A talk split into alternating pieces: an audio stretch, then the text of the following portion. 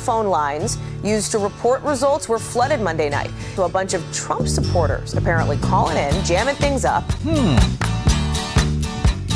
Were they only Trump supporters?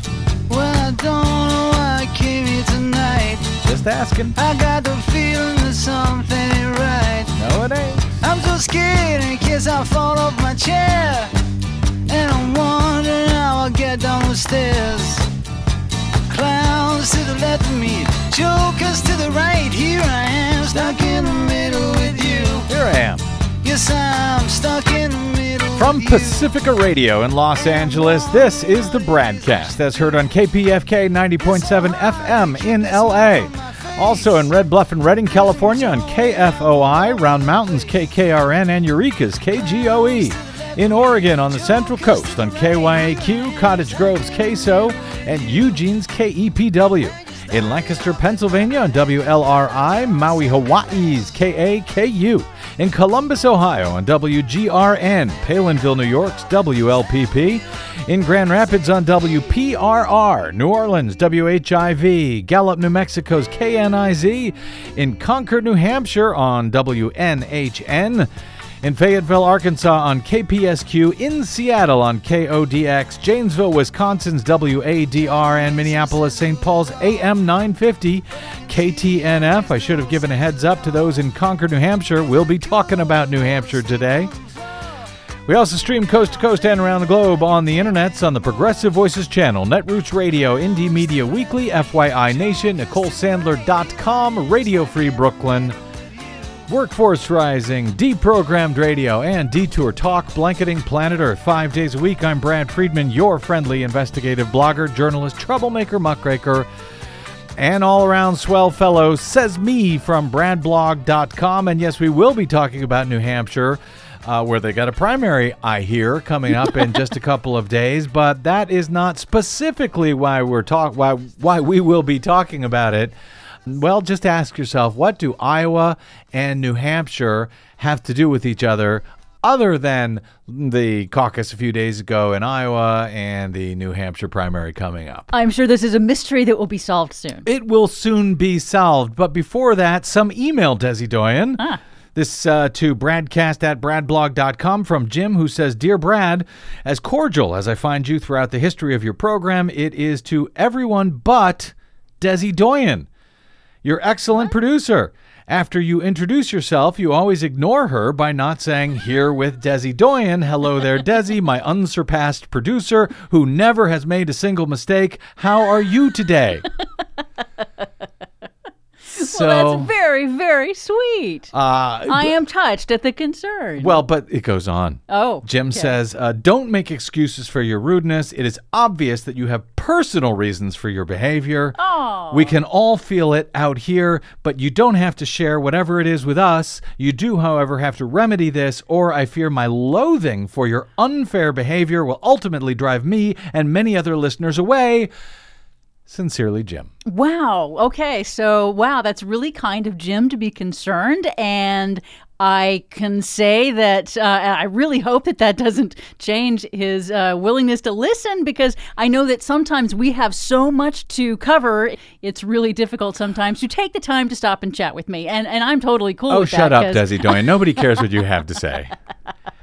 No, Apparently, uh, sorry, sorry. I'm sorry that it came across that way to anyone Well, because it I don't shouldn't. know Because that's not exactly how the dynamic works. I don't think there's all. any personal reasons for my behavior other than, yeah, as you say, sometimes you, we're not even in the same room when the show starts, Exactly. much less So- uh, to say hello. Yes. Anyway, uh, nonetheless, uh, thanks, Jim. Appreciate the uh, email. Always good to hear from listeners out there at Bradcast Yes, at thank- bradblog.com. Thank you for taking the time to communicate and to share your concerns. But we're okay here, really. It's Okay, honest. Knock it off, it. Desi. We got a lot to get to. Yes, this is true. Uh, one of the uh, problem, one of the problems, as we've discussed before about global warming, Des, as long as you're here, is that a lot of people actually kind of like it.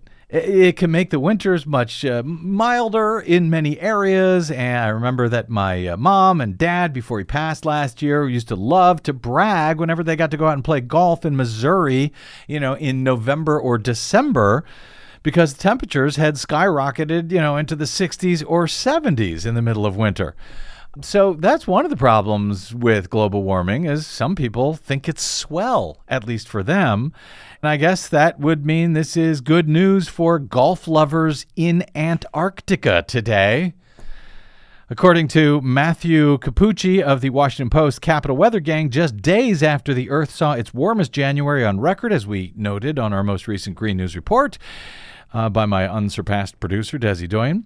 Antarctica uh, has broken into its warmest temperature ever recorded. A reading of 65 degrees was taken Thursday at Esperanza uh, Base along Antarctica's Trinity Peninsula.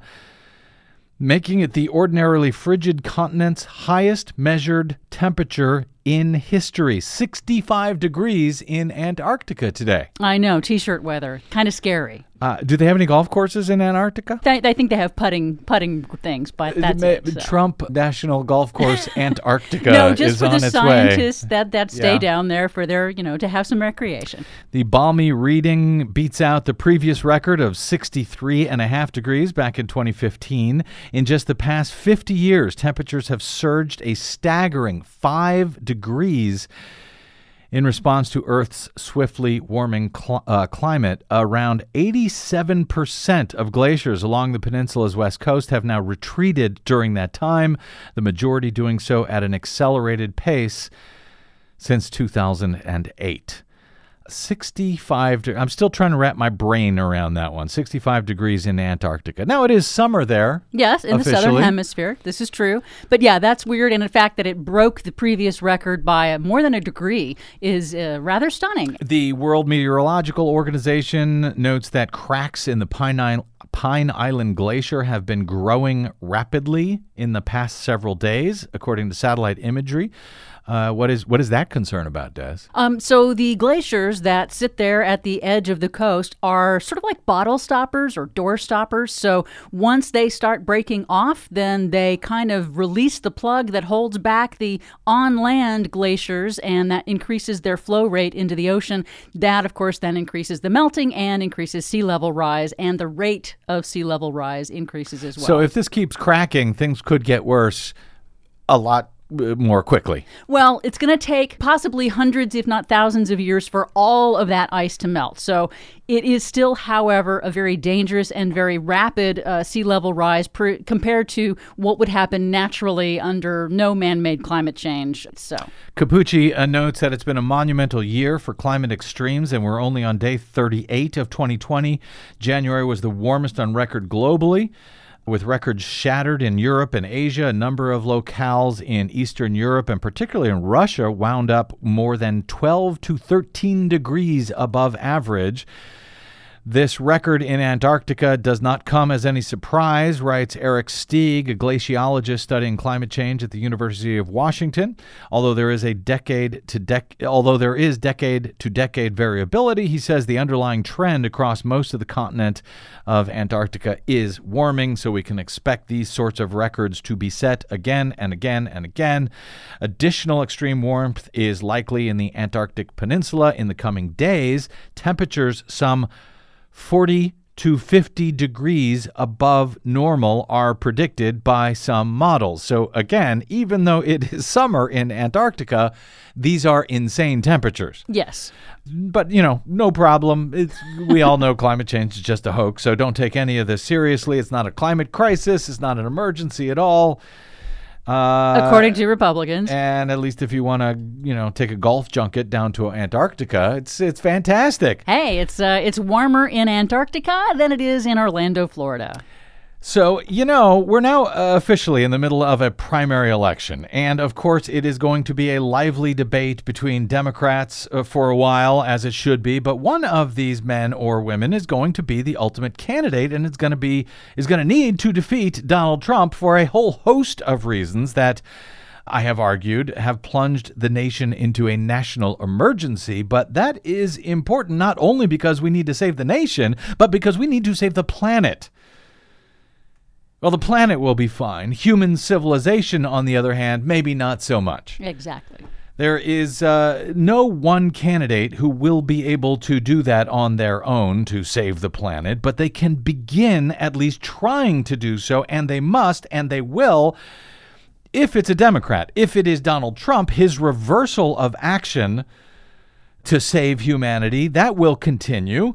And uh, if we have not already, we are quickly running out of time for these actions. That is just one reason why this year's elections are so indescribably important. So I just hope everyone can find it within themselves out there amid the spirited competition of an internal party primary to keep their eyes on that larger prize. Uh, frankly, that largest prize, perhaps, that has ever existed at this point for human civilization. Just wanted to throw a little perspective out there today. So, on that note, the Associated Press says that uh, thir- said Thursday it is unable to declare a winner of Iowa's Democratic caucuses. Following the Iowa Democratic Party's release of new results late Thursday night, former South Bend, Indiana Mayor Pete Buttigieg leads Vermont Senator Bernie Sanders by two state delegate equivalents out of more than 2,000. That is a margin of 0.09 percentage points. Now, Bernie, on the other hand, leads Mayor Pete in the number of votes actually cast. By that score, Sanders defeated Buttigieg by 3.5%, or about 6,000 votes in the first round of voting at the caucuses, according to the latest reported results, and by a little more than 1.5%, or almost 3,000 votes in the final round of voting. So AP may not be able to declare a winner, but we will at least according to the known numbers. Bernie Sanders won Iowa. He received thousands of more votes, even if, thanks to Iowa's caucus math, Buttigieg barely edged him, uh, edged Sanders in the so-called state delegate equivalent count. In the end, however, both both candidates will likely receive 11 national delegates for the Democratic National Convention uh, out of Iowa, and that is a tiny number of the nearly 2,000 delegates that will ultimately be needed to win the nomination. Still, the impressive numbers by Buttigieg, the uh, uh, previously unknown former mayor of South Bend, has certainly helped his fortunes in New Hampshire polling, according to a new poll released just this afternoon from NBC News and Marist, where Sanders, who previously led in the Granite State, according to the same poll, with 22%, he now leads with 25%. That is an uptick of three points since the January survey for Bernie Sanders. Buttigieg coming in second now with 21 points to Bernie's 25. Mayor Pete ticked up uh, four points since the previous polling. In both cases, the changes uh, and the margin separating them are still within the poll's 4.7 percentage point margin of error. They are followed by Elizabeth Warren at 14 points. She's up one point from last month. And Joe Biden at 13 points. He's down two points from January. So Warren is also up while Biden is down. Amy Klobuchar is in fifth place, also down two points since last month currently with 8%. Now, while we're more interested in actual election results and voting than we are polling, it is helpful to understand what may be a benchmark as we head towards the New Hampshire primary on Tuesday. Just in case any computer problems or dirty tricks end up shaking things up, as they appear to have done in last Monday's Iowa caucus. But at least in Iowa, as will be the case in New Hampshire, we have hand marked paper ballots publicly counted in the case of Iowa and in the case of 40% of uh, New Hampshire towns where they actually count them by hand at the precinct before those ballots move anywhere, that is what I call the gold standard for democracy. So we have those at least to rely on if there's any questions about the ultimate results. But yes, this is your reminder that we are in a political atmosphere where anything can happen, either due to unpredictable uh, moods among the electorate in these unprecedented times, or due to manipulation by political operatives and dirty tricksters, one of whom will be joining us momentarily today. So, by way of helping to set the scene for that, in early November of last year, as the move toward impeachment of Donald John Trump was in full swing, the Republican National Committee reportedly funded thousands of automated phone calls to help jam up the offices of dozens of House Democrats during the fight surrounding the impeachment inquiry. Two unnamed sources briefed on the effort told the New York Times at the time, this is back in November of last year, that the coordinated phone blast tactic aimed to shape public opinion of the investigation, or at least to give the impression of uh, public opinion when it came to these calls that went into Democratic congressional offices. They also uh, admit that it was simply uh, meant to tie up the phone lines of the elected officials so real people, real voters, could not get through. Approximately 11,000 calls were reportedly made as part of this RNC scheme. Two sources told The Times that RNC officials discussed this phone jamming effort during a so called off the record dinner that was attended by more than 12 Republican elected politicians, advisors, and aides. The sources suggested that the calls were automated and admitted it was done to tie up the Democratic phone lines. RNC officials said the calls were not pre recorded robocalls, but they said they used a vendor to survey voters. And when they talked to voters who opposed the impeachment inquiry, those voters were then automatically offered to be connected to the offices of their congressional representatives, according to these officials. So, yeah, the RNC. The RNC itself was willing to pay money to phone jam congressional offices. Why wouldn't they do the same thing to embarrass the Democratic Party in, say, uh, the first in the nation Iowa caucuses last Monday? Reports emerged on Thursday revealing a scheme to jam the results reporting hotline in Iowa and suggested that it was carried out by Trump supporting trolls on a far right, far right wing internet message board. But is it possible that there was more behind that scheme? It certainly wouldn't be the first time that Republicans resorted to such tactics, whether they are legal or not, in hopes of winning an election.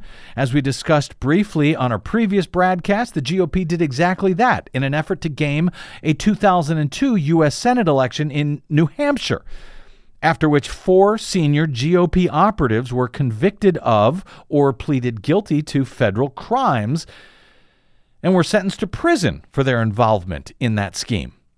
One of them, the man who ran the New Hampshire scheme, the phone jamming scheme for the RNC back in 2002, he's now out of prison and he joins us next on the BradCast, just days away from the New Hampshire primary, to discuss the 2002 scandal there and the one still unfolding out of Iowa along with what all of us should be aware of as the critical 2020 presidential election cycle kicks into full gear. Allen Raymond, author of How to Rig an Election Confessions of a Republican Operative, joins us next for an exclusive interview on the BradCast. I'm Brad Friedman. Don't touch that dial.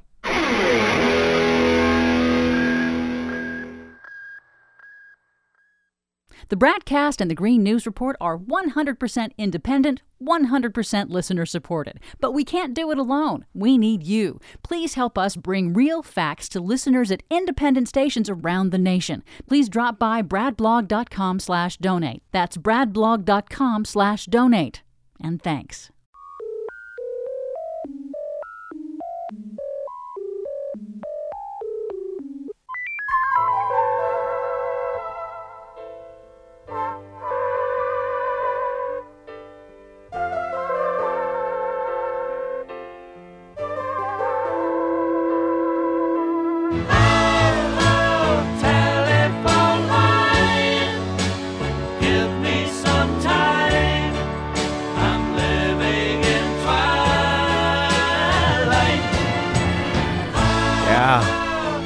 Some folks were living in twilight for one, for two, for even three hours. Uh, some Iowa caucus precinct officials were forced to wait on hold on Monday uh, after the uh, caucus in Iowa as they were trying to reach party headquarters after their new smartphone app had failed.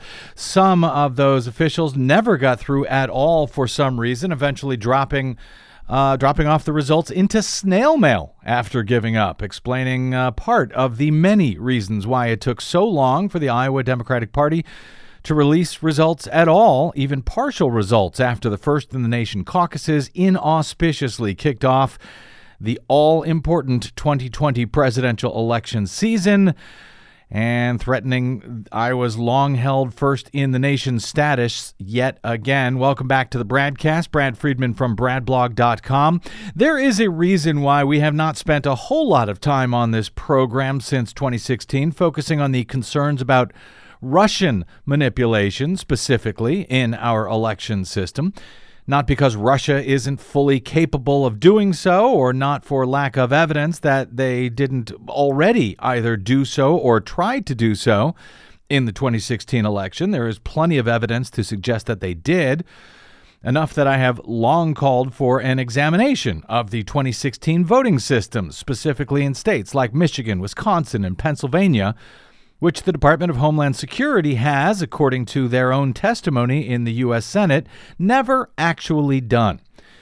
But one of the reasons I don't spend a lot of time focusing on uh, on Russia is because the sole focus on Russia as the one bad guy that needs to be guarded against means that we tend to ignore all of the other bad guys that serve as just as immediate threats to our electoral system. That includes not just other adversarial foreign countries, take your pick from Iran to China to North Korea, to so called friendly foreign nations who might have reason to want to interfere or manipulate our elections one way or another. But it does not take a nation state to rig our elections in any number of ways focusing on the threat of hacks by foreign nations ignores the arguably larger domestic threat to our elections, be it from domestic hackers to election insiders, whether they are contractors or elections officials, all of whom have uh, the most direct access, by the way, to our dangerously computerized and non transparent voting and tabulation systems. When and if they game an election, it's uh, equally as difficult when the insiders do it to either pre- uh, prevent or to even discover after the election, given the dangerous and shameful lack of transparency and public oversight of our elections. Thanks in no small part to the nationwide introduction of computerized voting and tabulation systems. But that's just one of the reasons I've been arguing that what happened in Iowa is actually a helpful thing, in that it underscores, even with all of its errors in reporting, the need for full public oversight of elections and tabulation and results. Yeah, there were many reported errors with the results initially in Iowa, and perhaps there are still, but they are being corrected and that is thanks to fully publicly overseen tabulation and recording of votes by everyone at each caucus site.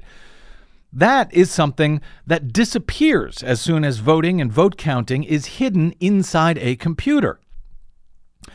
And while the Iowa caucus debacle highlighted just some of the many dangers of using untested, secretly developed, unnecessary computer tech, for mission critical elections. The story of the phone jamming that we recently learned about, reportedly by Trump supporters on caucus night, prevented Iowa Democratic caucus officials at the precincts from even reaching the Iowa Democratic Party by phone to report numbers when the smartphone app had failed. That should serve as further evidence, a further reminder of the continuing and arguably growing threats to our elections, and specifically to the critical 2020 elections, which I have described as America's last firewall against full on authoritarianism under this particularly odious president and the shamefully cowed modern day Republican Party. As we discussed briefly on our previous program, as the story was just breaking, it was first reported by Bloomberg News on Thursday, a hotline used by Iowa precinct chairs to report Democratic caucus results to the state party was reportedly flooded with calls on Monday from supporters of President Trump after the number to the hotline was passed around online. Mandy McClure, the communications director for the party, told the Des Moines Register on caucus day the Iowa Democratic Party experienced an unusually high volume of inbound phone calls to its caucus hotline, including hostile calls from supporters of President Trump. Sources told Bloomberg that a high volume of people called in and expressed their support for the president after the Democratic Party's uh, results hotline became public. NBC reported that the number was posted on the right wing website 4chan, along with repeated encouragement to clog the lines. Uh oh, how unfortunate it would be for a bunch of mis- mischief makers to start clogging the lines. One poster wrote at 4chan as the just as the caucuses had ended and results were being phoned in. Other users chimed in, posting alleged wait times on hold, imploring others to, quote, clog the lines and make the call, lad. Rob Sand, Iowa's state auditor, he was taking calls himself as a volunteer on Monday night.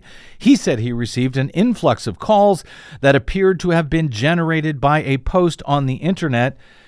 He said a lot of calls came in at a certain point where it was clear somebody had published the hotline number somewhere. Iowa Democratic Party officials said the party staff members and volunteers had flagged and subsequently repeated blocked repeated callers who appeared to be reaching out in an attempt to interfere with their reporting duties. These included callers who would hang up immediately after being connected and callers who expressed support for Trump and displeasure with the Democratic Party. Now, as we also noted on our previous show, this was not the first time something similar has occurred. In a well funded, concerted effort back in 2002, Republican operatives at a call center jammed Democratic get out the vote phone lines during a tight, closely watched Senate election between Republican John Sununu and then Democratic Governor of New Hampshire Jeanne Shaheen that year. As confirmed uh, during later criminal prosecutions of all of this, 900 calls were made for 45 minutes of disruption to the Democratic leaning get out the call vote cent- uh, get out the vote call centers. Sununu, the Republican nominee, ended up winning a very narrow victory against Shaheen that year. That could have easily been affected by the effort. Four men were convicted of or pleaded guilty to federal crimes and sentenced to prison for their involvement and the state GOP ended up paying New Hampshire Democrats $125,000 in damages. One of those men who pleaded guilty, eventually spending time in federal prison, was a decade long Republican operative who eventually threw over the Republican Party, though perhaps only after they threw him under the bus themselves, as I understand it. He wrote a book about the 2002 New Hampshire phone jamming scandal and many other such dirty tricks and violations of election laws long employed by Republicans and, yes, even some Democrats to rig elections. His name is Allen Raymond, and his 2008 book is called How to Rig an Election Confessions of a Republican Operative. As the Iowa phone jamming story broke on Thursday, I could think of no more perfect person today to join us to discuss what happened in Iowa on Monday and what all Americans should be aware of as perhaps the most contentious and arguably most important presidential election in American history gets underway in 2020. Allen Raymond joins us now. Welcome to the BradCast, sir.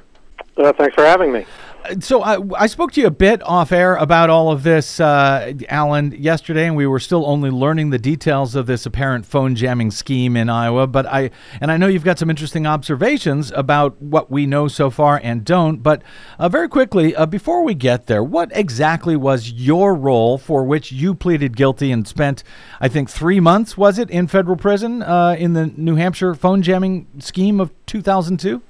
Uh, yeah, that's correct. I was the um coordinating vendor on that effort uh, and pled guilty to uh, charges regarding uh, phone harassment mm-hmm. um, and and uh, was incarcerated, as you say.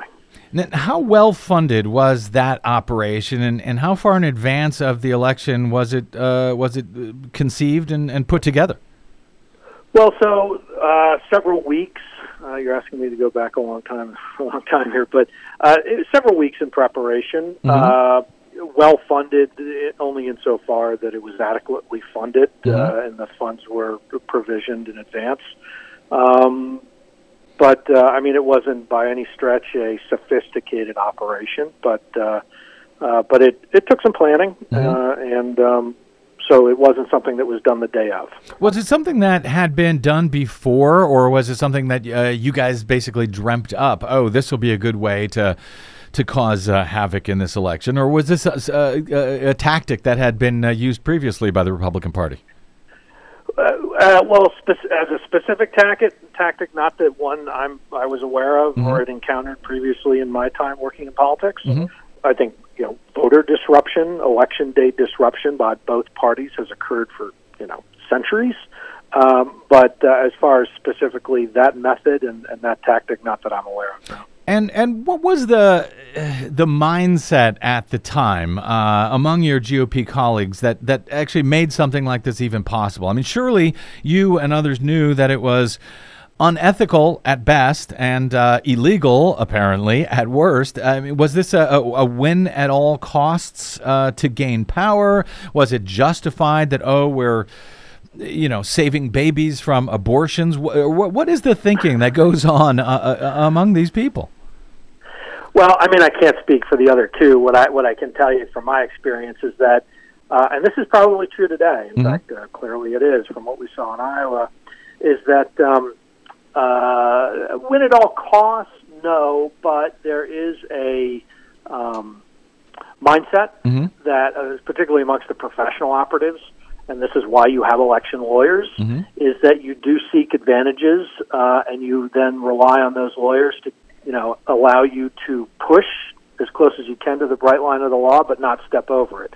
Which was the case in my point. I did consult an attorney and told that you know it wasn't illegal. So um, certainly was questionable. I mean that's obvious. I mean it was obvious to me when I was first introduced to it, but for other uh, reasons I pursued it. But um, but I think that that, that, that the core of your question, and so my answer to the core of your question is that there's a mindset in the political operative class that you do look for ways to push for every advantage, and that can bring you very close to the bright side, the bright line of the law. And, and so you felt it was not illegal. You had actually talked to someone in advance, and they said that this would not be illegal. An attorney. Yeah, I mean, I, I went into it not thinking that I was breaking the law. I mean, it wasn't like, uh, you know, I put on a, you know, it's not like the bank robber puts on a hoodie and puts the gun in his pocket and knows he's going to go rob a bank and break the law. But to me, it was, it was certainly, you know, uh, uh, it didn't smell right, Right. but not being illegal and given the way that that I knew that uh, oftentimes things operated.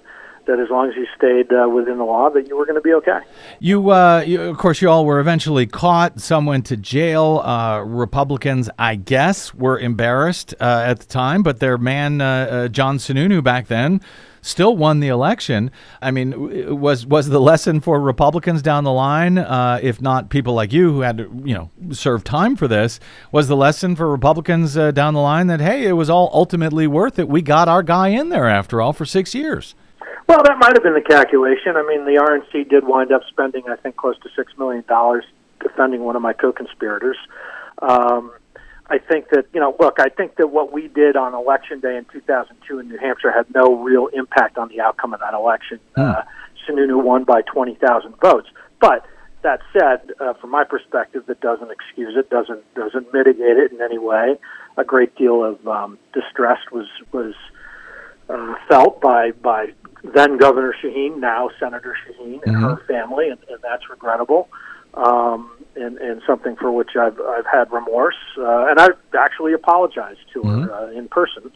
Um, so I mean that you know that's how I felt about it. I knew that uh, you know look when I was confronted by the FBI, they came knocking on my door to confront me with this, and after hiring an attorney and a, a new attorney. Um, I, uh, you know, I came, I came to realize, and this is a difficult thing that not everybody does, but I came to realize that what I did, in fact, uh, violated the law, and I immediately, there was no question in my mind that I'd cooperate, and I'd plead guilty because I'd unknowingly, I mean, certainly it might sound, it might be hard for your audience to believe, but you know, I, I unknowingly broke the law. So when confronted with the fact that I had, I didn't fight it. I didn't. Uh, I pled guilty. Um, you know, I, I accepted those consequences uh, uh, almost, you know, pretty much without hesitation. Yeah, I- and clearly you did. I, clearly you were embarrassed. You were uh, you took responsibility. You were contrite. You confessed to uh, basically what happened, uh, both to law enforcement and in your book, "How to Rig an Election," which is still available to, for purchase. But is, is today's Republican Party any more or less involved or interested in this kind of hardball and yes, crimi- criminal tactics to win elections?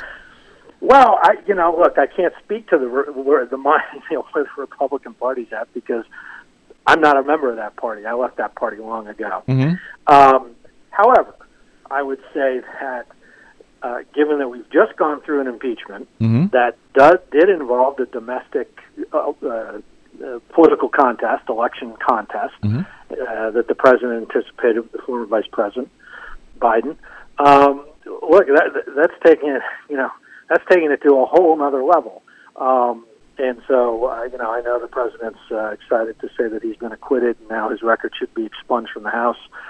But the fact is, uh, the facts are what they are. And so, I mean, I think that's evidence that you know, if you're if you're asking, did anybody learn the lessons from New Hampshire 2002? I I would say probably not. Um, indicative of uh, you know what we've we've seen in the last three years. So, So, uh, well, and even longer, going back to the 2016 election, where again it was taken to a whole different, uh, whole different atmosphere. Oh, oh, yeah. I mean, yeah. I mean, it seems like uh, he he has gotten away with this. To be clear, he was acquitted, but he was clearly guilty uh, for for what he was charged. At least in my opinion, and I think it sends the message that do anything at any cost to win an election. Period. And I'm afraid that's the message that is being sent, not just to the Republican Party, but even to the Democratic Party, uh, who you know the where, where the stakes seem higher than ever. Yeah, I mean, I think I think the the the the, the bigger the bigger issue here, and, and this does involve the New Hampshire incident, is that every incident like that uh, chips away, slowly chips away at the foundation that makes up uh, our republic's institutions. So as we slowly chip away, eventually we shouldn't be surprised to see them crumble. Uh, once we've demolished the, the the foundation of that of the republic, so I mean I think that's that's part of my regret and uh, my regret over the New Hampshire thing is even a small incident, and, and by st- you know by standards of history and the length of the age of the republic, uh, even a small incident like that has the effect of slowly chipping away at normative behavior. And as that nor and we now we've seen a completely different standard of normative behavior amongst um, our, our political operative class and certainly amongst our elected officials. And I think that that's the graver that's the graver outcome. That's the graver consequence. Uh, uh, that being that we've you know incidents like that slowly slowly change normative behavior till we find ourselves in a place where maybe we can't even recognize who we are. Yeah, and I'm afraid that is uh, not just true among the political operatives and officials and so forth, but even among the public at large, uh, as I think we saw in Iowa. You and I talked a little bit about this uh, yesterday off air, but we have since learned there were apparently 85 phone lines to take calls at the Democratic Party headquarters in Des Moines, Iowa. Uh, after the Iowa caucuses on Monday for the uh, 1,700 or so caucus precincts, which were uh, they they had mostly uh, hoped anyway that they were going to use that failed smartphone app. But from the details that uh, you know we're still gathering, uh, what do you, uh, Allen Raymond, as a uh, sorry notorious phone jammer, I guess, what do you make of the reports? That we were seeing that Trump supporters were calling and calling to to clog the lines on Monday night after the caucuses. Was was any of that recognizable to you? Well, I, you know, I actually hadn't seen this news about the 85 lines, so uh, uh, I'll address that. And I'll mm-hmm. address it from a logistical logistical perspective. Mm-hmm. That's a lot of lines. Mm-hmm. You know, those lines they come in, they come in through a trunk, and that trunk you get into that system. That system hunts for an open line.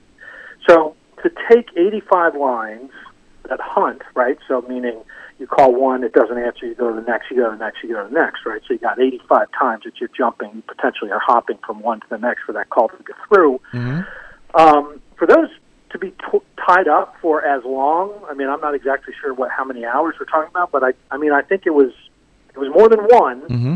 uh, you know, I think it was six or seven hours that these lines were tied up. I mean, I heard at least one report of someone being on hold for 2 hours. That takes a fairly sustained, collaborated, concerted mm-hmm. effort. And so the question that, that raises in my mind is can that happen organically? Can there be so many people on the 4chan board mm-hmm. that see that and take that action and not only just take it once but sustain it over such a long period of time? That's a lot. I mean, mm-hmm. one person can't do that on their own. Right. Two can't. I don't know what the threshold is, but you know, 50 to 100 Yeah. continuously dialing and dialing and dialing that that's a lot of um, that's a lot of manpower. Tough to sustain just organically. Now maybe there's enough animosity and acrimony out there that there are enough people who would do that acting as individual actors based on their own you know whatever emotional state. Um, but it seems it seems like a lot, and that's why I think um, former uh, Demo- New Hampshire Democratic Party Chairman uh, Kathy Sullivan, I saw today, has called for an investigation, and that's why she's right to call for that investigation. I, I, I support her calling for that investigation because it, it indicates a, a, a and I'm not saying it's the Trump camp. I'm making no allegations here. I have no idea who's done what. But what I am saying is that it seems a little suspicious that it's just purely an organic reaction. In other words, this is not something that uh, a couple of guys on 4chan came up with as you see it or as you suspect in any event, that this wasn't organically done, that there might be a larger effort behind it somewhere. Uh, or is it fair to say also that it could be sort of a mix of both? I mean, really, only you know, it only takes one, you know, party, a Republican Party operative, Trump operative, to sort of say, "Hey, here's the phone line uh, for Chan, the the, the hotline number in in Iowa. Uh, maybe people should give him a call." It, you know, for that that to then take off and and become what it did. It, it raises the possibility that you could have a well positioned, well funded operative able to say, once this number is made public, to take advantage of that, to, to use that for this purpose.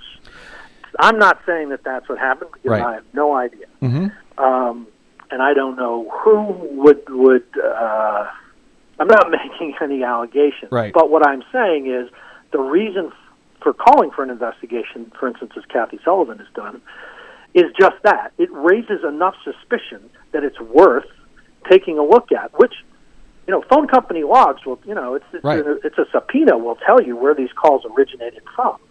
And so maybe you'll find out it originated from, you know, 3,000 different locations, which then, okay, if you've got 3,000 people making these calls organically, I mm-hmm. guess that's what happened.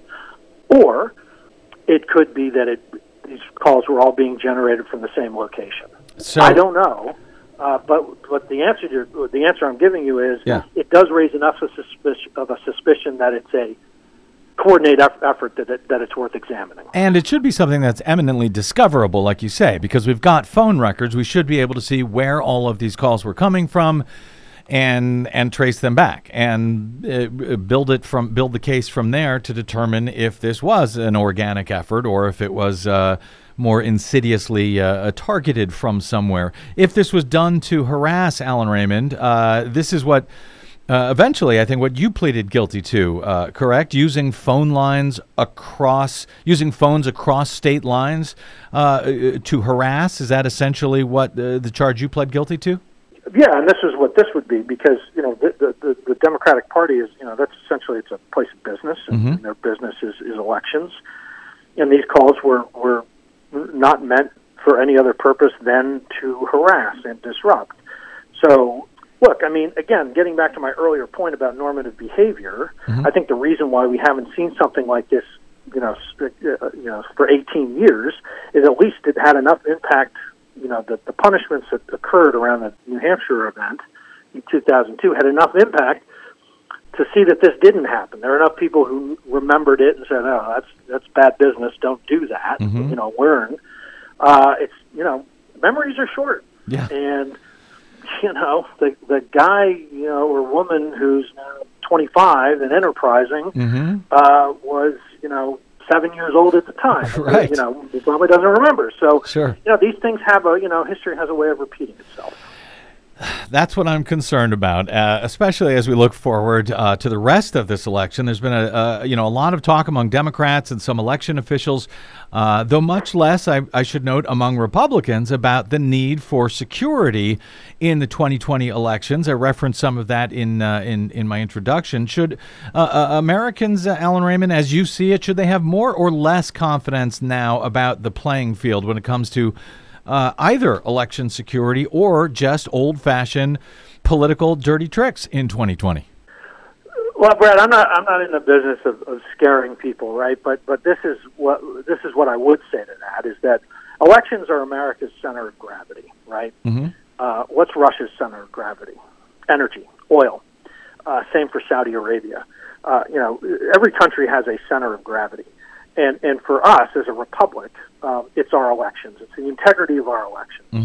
Um, and so, for that reason alone, uh, that's exactly why people should be concerned, and not even they should just be concerned on a daily basis, or not even concerned. They just should be want to make sure that that that process is reliable, secure, and fair.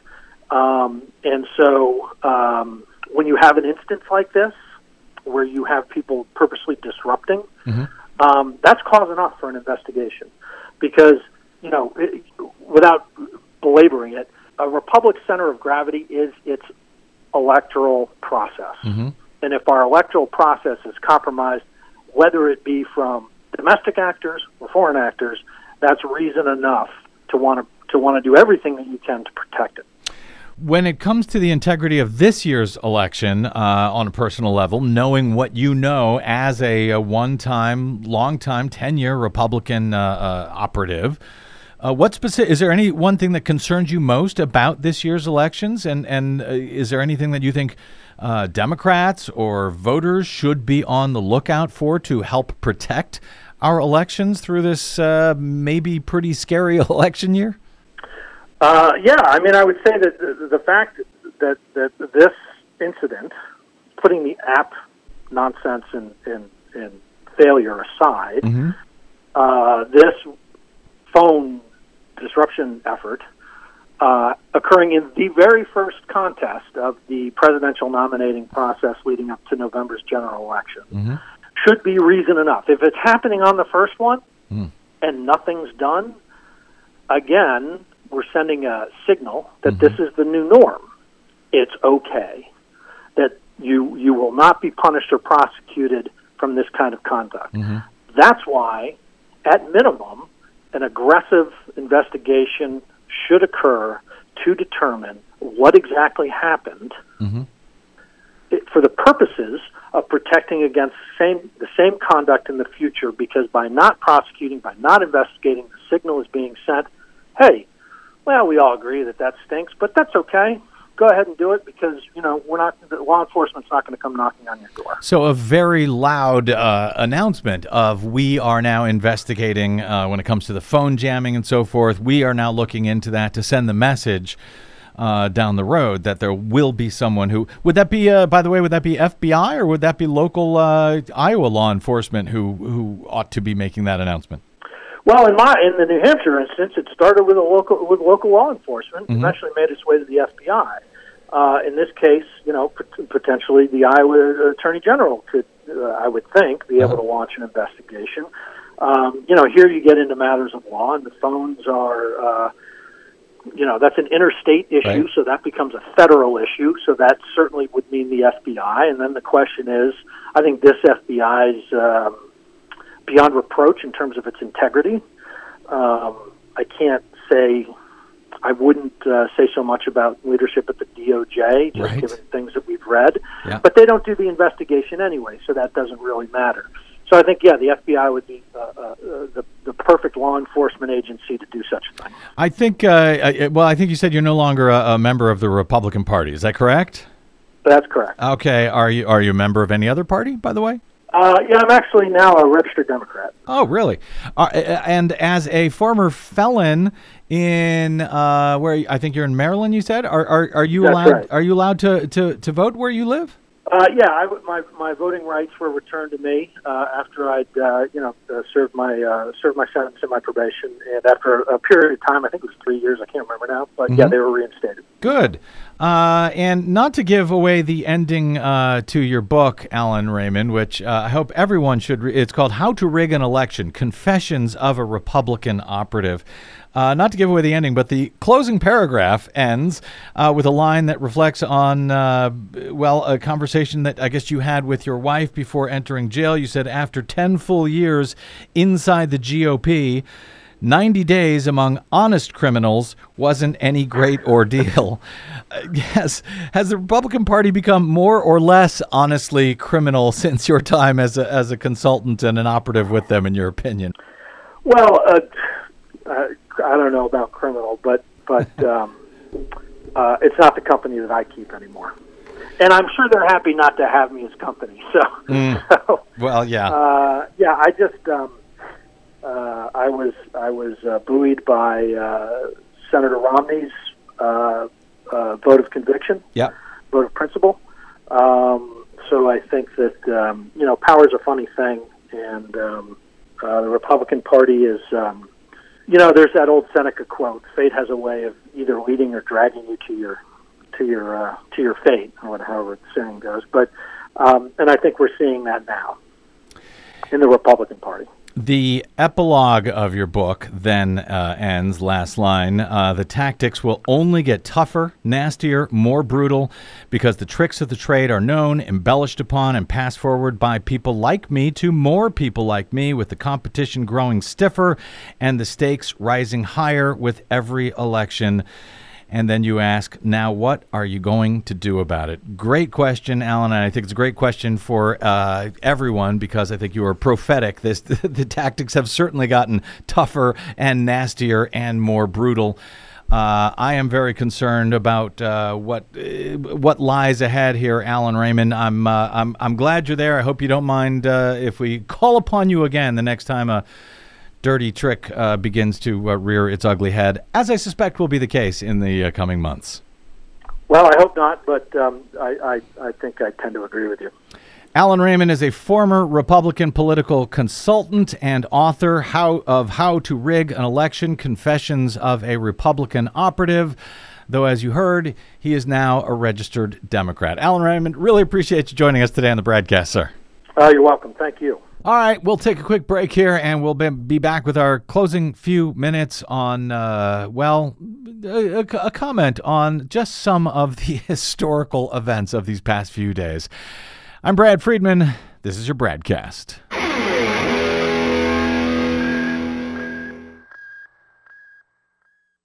Hey, this is Brad. If you haven't noticed by now, it's no easy feat finding facts, real facts, not alternative facts, over your public airwaves. We try to bring you real facts, truth, and clarity without fear or favor each and every day on the broadcast. But we need your help to do it, and that help is needed more now than ever. Please stop by bradblog.com slash donate today. That's bradblog.com slash donate, and thanks. Dirty deeds, got that cheat. Dirty deeds, got that cheat. Yeah. Dirty, Dirty Deeds indeed. Welcome back to the broadcast. Brad Friedman from bradblog.com. Uh, Lieutenant Colonel Alexander Vindman and his twin brother uh, were fire- fired by Donald Trump on Friday. Vindman, of course, is the Iraq War hero and Ukraine expert who testified against Donald Trump during his impeachment. Uh, he was uh, on the uh, National Security Council at the White House. He has been done away with now by the vindictive Donald Trump as uh, during over the break here. Also, apparently, Donald Trump's own European Union ambassador, Gordon Sondland, a $1 million donor to the Trump campaign, has also been fired now by a now acquitted Donald Trump. The retribution begins. On Wednesday, following uh, the nearly party line vote in the U.S. Senate to acquit Donald Trump after Mitt Romney gave his moving speech explaining why, after taking an oath to God to follow impartial justice as required by the Constitution, Romney was uh, Romney would vote guilty on the first article of impeachment against Trump for abuse of power. That's the first time in U.S. history that a member of a president's party had the courage to vote against a president of their own party during an impeachment trial. Stephen Colbert that night had some thoughts about Romney's important, unprecedented, and historic act of courage. I do want to say that was an inspiring speech because hearing Mitt Romney take his oath to God seriously was like finding water in the desert. Because we know Republicans are lying when they say that Trump didn't do anything wrong or that maybe he did, but he shouldn't be removed. Every person who leaves the White House and writes a book about it, or every journalist who gets to peek behind the curtain, they all tell us the Republicans privately are horrified by Donald Trump and want something, someone, to do something to stop him, but they don't have the balls to say that out loud when it matters. That's why an oath is important. Now, oaths may not mean a lot to some people, but here's what it's about. When you take an oath, you can't think one thing and say another. You are asking God to witness on the pain of your immortal soul that what you whisper in your heart is what comes out of your mouth, though most of these guys are talking out their ass. now, in Robert Bolt's A Man for All Seasons, the main character, Thomas More, is the lone voice opposing Henry VIII, a bloated, golden child who none dared gainsay, who destroyed anyone who did not follow him blindly, and then went ahead and destroyed a lot of people who followed him blindly anyway. And in the play, More says this to his daughter Meg. He says, When a man takes an oath, he's holding his own self in his own hands like water. And if he opens his fingers then, he needn't hope to find himself again. Well, with the lone exception of Mitt Romney, I think the Republicans have just opened their fingers. They will be missed. So please join me in thanking Mitt Romney for being honest, for not lying to us or to himself, for serving the Constitution rather than that monstrous child in the White House. Why can't he be president? Thanks, Obama. And thank you, Stephen Colbert. Uh, my thanks to our producer, Desi Doyen, to my guest today, uh, Allen Raymond, former GOP operative, now a registered Democrat, and to all of you for spending a portion of your day or night with us. It's always appreciated. It is a great honor. If you missed any portion of today's program, download it anytime for free at bradblog.com. While you're there, please consider helping us to celebrate our 16th anniversary at Bradblog by stopping by bradblog.com slash donate. We can use all the help you can offer to get us through this election season. Um, you can also drop me email. I am bradcast at bradblog.com on the Facebooks and the Twitters. I am simply the Brad Blog. Please find, follow, and share all we do there. And that's it. Until we meet again, I'm Brad Friedman. Good luck, world.